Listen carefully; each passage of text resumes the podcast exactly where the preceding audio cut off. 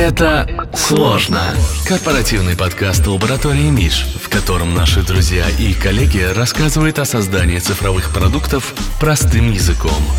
Всем привет! Мы продолжаем писать наш подкаст. Меня зовут Алексей Авдеев. Я технический директор в продуктовой лаборатории Миш. И сейчас у меня в гостях Виталий Филатов. Э, Виталий, привет. Можешь немножко про себя рассказать? Кто ты, чем занимаешься? Привет, я занимаюсь, если очень просто, то я занимаюсь текстом приложений, продуктовым текстом и UX. Ну и моя позиция называется UX-редактор. Слушай, очень интересная позиция. Если честно, достаточно редко, мне кажется, она встречается. По крайней мере, вот э, сколько я в разработке, я довольно редко встречал UX-редакторов. А, расскажи, где вообще они нужны, на каких проектах вот прямо нужен UX-редактор, и вот где ты работаешь? Ну, как обычно говорят UX-редакторы, UX-редактор нужен в любом проекте, а, где есть пользователь, и с ним надо как-то взаимодействовать. Потому что мы занимаемся текстом не только тем, что пишут на, на кнопках, там, в письмах, в сообщениях, там, в объяснялках всяких. То есть мы занимаемся в более широком смысле текстом. То есть мы помогаем продуктам и дизайнерам организовывать пользовательский опыт. Ну, потому что а, любой смысл продуктовый, его так или иначе можно в виде слов представить. А раз его можно представить в виде слов, значит, этим может заниматься писатель. Окей, okay. то есть я так понимаю, что везде, где в интерфейсах встречается текст, желательно привлекать UX-редактора. Не обязательно его прям брать в команду и на full тайм но показать UX-редактору не помешает. Причем такая есть распространенная ошибка. Обычно UX-редактор зовут в конце. Грубо говоря, когда уже нарисованы все макеты, заложена вся логика, все уже э, запрограммировано, и осталось только, там, не знаю, запятые проверить и придумать, как кнопка называется, зовут редактор, он приходит и, как правило, ничего путного сделать не может. Угу потому что некоторые вещи требуют изменений э, на уровне логики. То есть, понятное дело, что можно переписать название кнопок, там, переписать какие-то сообщения, изложить э, уже имеющийся смысл как-то более доступно.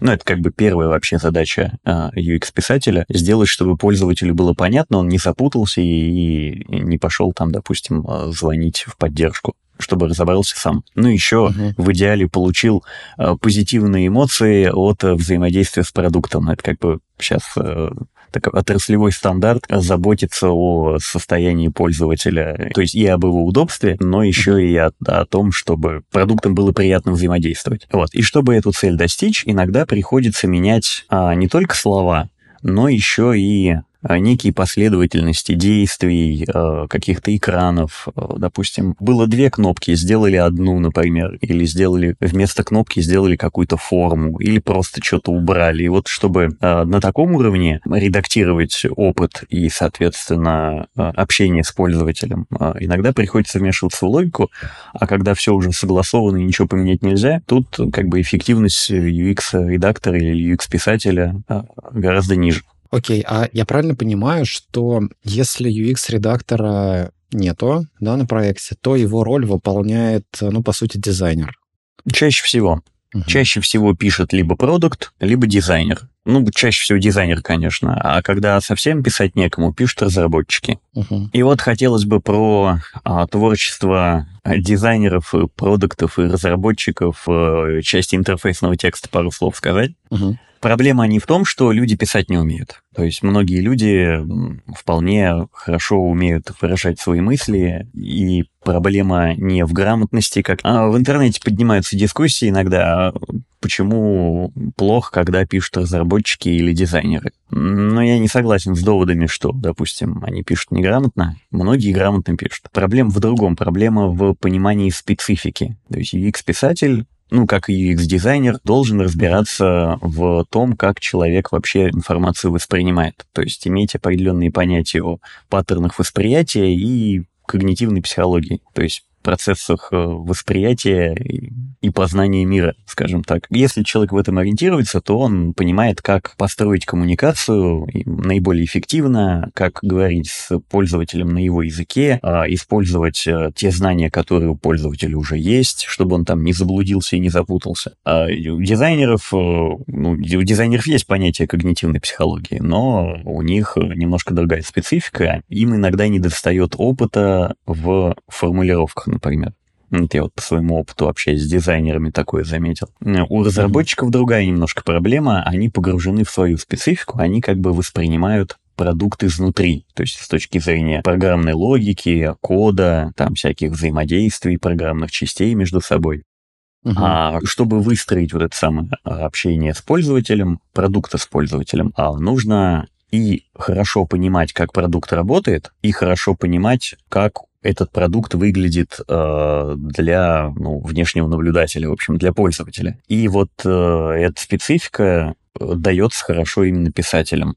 Угу. То есть разработчику будет просто тяжело переключиться. И, как правило, разработчики не учатся переключаться из своего контекста в какой-то другой, и поэтому, когда они пишут, получаются ну, всякие такие странные вещи, типа терминов, например, в сообщениях об ошибках, ну, потому что они так это воспринимают. Угу. И отдельный человек, специально обученный, подготовленный, он, то есть UX-писатель или UX-редактор. В принципе, приставка UX, она, наверное, лишняя. Ее добавляют, чтобы, ну, какой-то контекст разговора сохранялся. Ну, то есть о чем мы беседуем? Мы беседуем о писателе вообще или о каком-то конкретном? Ну, в данном случае э, под UX-писателем и редактором мы понимаем человека, который занимается э, продуктовой коммуникацией. И вот такие специалисты, как правило, умеют ну, они, во-первых, не погружены в разработку и умеют э, смотреть на продукт со стороны. Mm-hmm. Ну и плюс они понимают, как человек вообще будет это дело воспринимать, по каким паттернам, и поэтому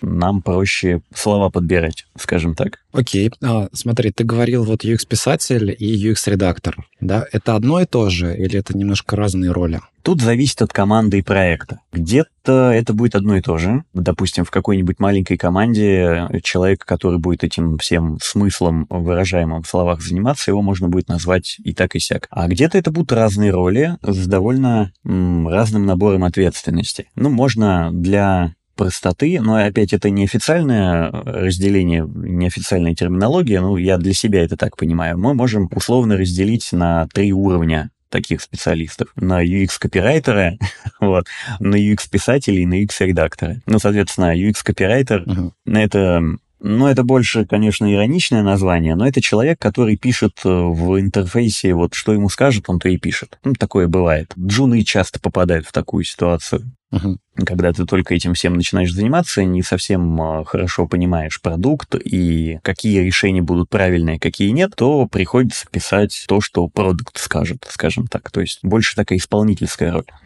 Ну и там у человека ответственность, то есть у специалиста ответственность будет какая? Написать грамотно, а, написать везде одинаково и не потерять по дороге смысл, который продукт хочет передать. Угу. Следующая ступень по сложности ну, это UX-писатель. То есть это уже специалист, который может немножко поспорить с командой, предложить какой-то вариант. Но он уже решает не только какими именно словами написать, но он уже и помогает продукту и другим участникам разработки понять, а что там вообще нужно написать. Uh-huh. А редактор это уже как бы, ну, совсем э, высокий специалист. И он не сколько пишет, сколько занимается не э, проектированием, а скорее даже исследованиями. То есть вот UX-редактор — это человек, который не только пишет и помогает определиться со смыслами, но он еще занимается э, исследованиями, э, гипотезами для исследований, э, всяческим сбором и, и систематизацией там, обратной связи.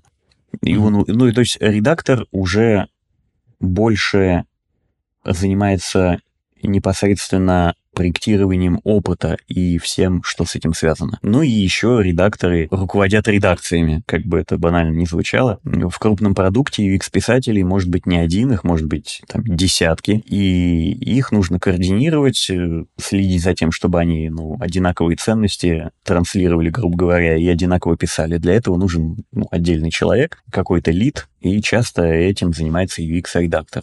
Угу. Окей, да. Обратил внимание, что в разных профессиях немножко по-разному лиды называются, да, что вот у нас в дизайне это там арт-директор, такое популярное название для лида. В разработке это техлид, тимлид, а тут, видимо, вот как раз UX-редактор. Это такая лидская позиция в текстах, там, где надо писать. Поскольку профессия молодая, ей лет 15, наверное, ну, если с общемировой практикой считать, то у нас, конечно, в терминах еще, э, в терминах, грейдах, э, и видах, и во всем этом великом разнообразии еще не, не определились как, как бы такие какие-то общие термины, которые все одинаково понимают. Uh-huh. Ну, то есть мы привыкли, что приставка UX — это про интерфейсы. Но на самом деле и UX-писатель, и UX-редактор могут заниматься много чем. То есть, допустим, человек можно назвать UX-писателем, но он будет заниматься и исследованиями, и помогать проектировать, и возиться в какой-то мере там с макетами фигме. А и, и в другой команде или на другом проекте позиция будет называться UX-редактор, но человек, допустим, будет заниматься только текстом. То есть пока какой-то вот об, общей практики использования терминов у нас нет, Поэтому каждый конкретный случай, там свой набор а, занятий, скажем так, и зон ответственности. Mm-hmm. В общих чертах можно дать такое определение, что либо писатель, либо редактор с приставкой UX, он занимается смыслами и всем вот этим текстом, который в продукте есть. А расскажи, пожалуйста, про инструменты, при помощи которых это все делается. То есть я, я так понимаю, что Figma, ты работаешь в Figma, а еще где? То есть какие еще программы, как выглядит этот процесс? Ну, давай сначала про инструменты. Ну, это в первую очередь Figma, потому что с текстом нужно работать в том месте, где он будет пользователю выводиться, потому что если писать в блокноте, потом копировать фигму, получится ерунда. Там лишние строки, какие-нибудь висящие слова, одинокие на строке, ну вот всякое, в общем-то, это. Чтобы м- видеть э, постоянно, как текст будет выглядеть э, в финальном варианте, надо работать в фигме. С какими-то большими фрагментами, ну, это Google Доки или Notion, тут на вкус, на цвет. Они примерно одинаково работают. Самое главное, что, ну, в общем, нужен какой-то инструмент, где можно создать документ и дать доступ, допустим, только на чтение, только на редактирование, на комментирование для совместной работы. Фигма, понятное дело, для совместной работы над каким-то объемным текстом она не годится. Uh-huh.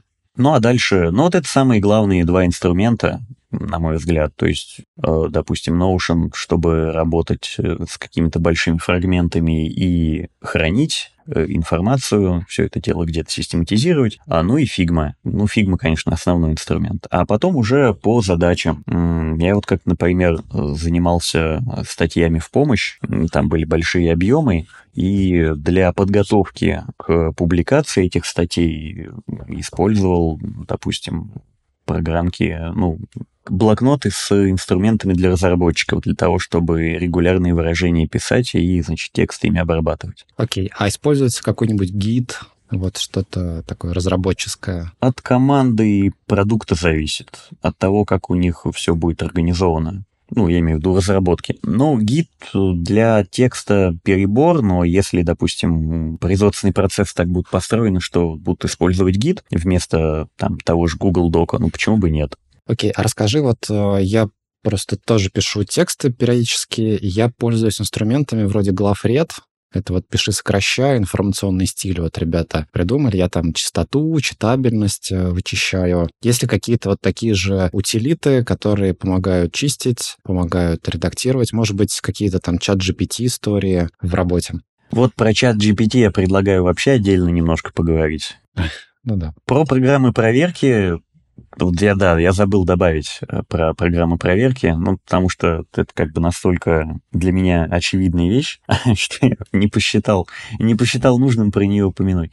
Но это, понятное дело, это проверка орфографии в первую очередь. То есть это, ну, та же самая орфограммка, встроенные инструменты проверки правописания в Гугле и Word, они, конечно, помогают, но они помогают просто опечатки ловить. Потом это надо где-то проверять. А главредом я пользовался раньше, сейчас я им не пользуюсь, потому что, ну, как без него справляюсь, но иногда для того, чтобы, когда глаз замыливается, хочешь, хочется посмотреть как свежим взглядом, но уже привычное прогоняю тоже через главреда. Но с главредом ну, про это уже много, много кто писал. Одно время было модно э, рассказывать, как пользоваться главредом. Mm-hmm. Он помогает немножко по-другому на текст посмотреть. Но, опять же, он это не интеллектуальный инструмент. Он, конечно, подсвечивает э, стоп-слова и всякие там неинформационный мусор, и бывает полезно. Но mm-hmm. ставку я бы на него не делал. То есть я бы не завязывал метрики на э, оценки главреда, например. Mm-hmm. Просто как-то мне встречалась такая практика, и я бы хотел хотел предостеречь других людей от нее. Не завязывайтесь на баллы главреда, они плохо показывают качество текста. То есть это не для этого. Окей. Так, давай, наверное, еще пару вопросов и будем э, заканчивать. Вот ты сказал про метрики. Правильно ли я понимаю, что ну, разработка продукта, она связана с метриками? То есть там продукт-оунеры, продукты, они, соответственно, оперируют метриками. И считаешь ли ты какие-то метрики? Что ты оптимизируешь при помощи текстов? Ну, меня интересуют все самые основные продуктовые метрики, но мне больше даже не метрики интересуют. Мне больше интересно именно поведение, ну, поведенческий анализ, то есть что люди делают, где они испытывают э, сложности, на каком этапе там какого-то процесса они отваливаются, как это связано, то есть можем ли мы связать э, там какое-то поведение с частотой звонков в поддержку, или там мы можем отследить, когда конкретный пользователь на, каком, на каком этапе процесса, допустим, начал на кнопку помощи нажимать и в поддержку звонить, ну, если это в приложении происходит. Uh-huh. А именно на какие-то конкретные метрики ну, ориентироваться, конечно, нужно, но вот прямо работать на какую-то метрику я бы все-таки не стал, потому что ну, нас интересует пользовательский опыт вообще. А поведение пользователей при помощи э, утилит вроде Google Аналитика, Яндекс Метрика, вот этими, да, вещами смотришь? Вообще интересна, конечно, вся аналитика, которая есть. Угу. То есть вот если подключена Google аналитика, ну, интересно в нее смотреть. Если будет... В общем, вся аналитика, которая есть, она вся интересна. Окей. И давай, наверное, последний вопрос. Э, вот если э, человек ищет себя в профессии, да, как ему пойти работать UX-редактором, с чего начинать, а где поучиться, может быть, какие-то, может, курсы есть классные, которые ты можешь порекомендовать? Ну, рекламировать не буду. Но, но лучше, я вместо, вместо рекламы конкретного курса, я лучше совет дам. Как мне кажется, рабочий. Ну, по крайней мере, я так делал. А, я бы начал с чтения профильной литературы, самый-самый такой основной, ну, надо начать с ну, Norman Group, естественно, то есть у них э, все материалы в открытом доступе. То есть сначала получить э, определенное представление вообще, что такое UX, что такое UX-дизайн, какие к нему есть подходы, а, начитаться интернета как следует. Бюрошников можно почитать, ну, Ильяхова. Ну, если а, тот, кто собирается заниматься UX, не занимался текстом, то лучше сначала заняться с текста. То есть начать с текста лучше. Можно пойти... А, я же обещал без рекламы, но без рекламы не получится, по всей видимости. Угу.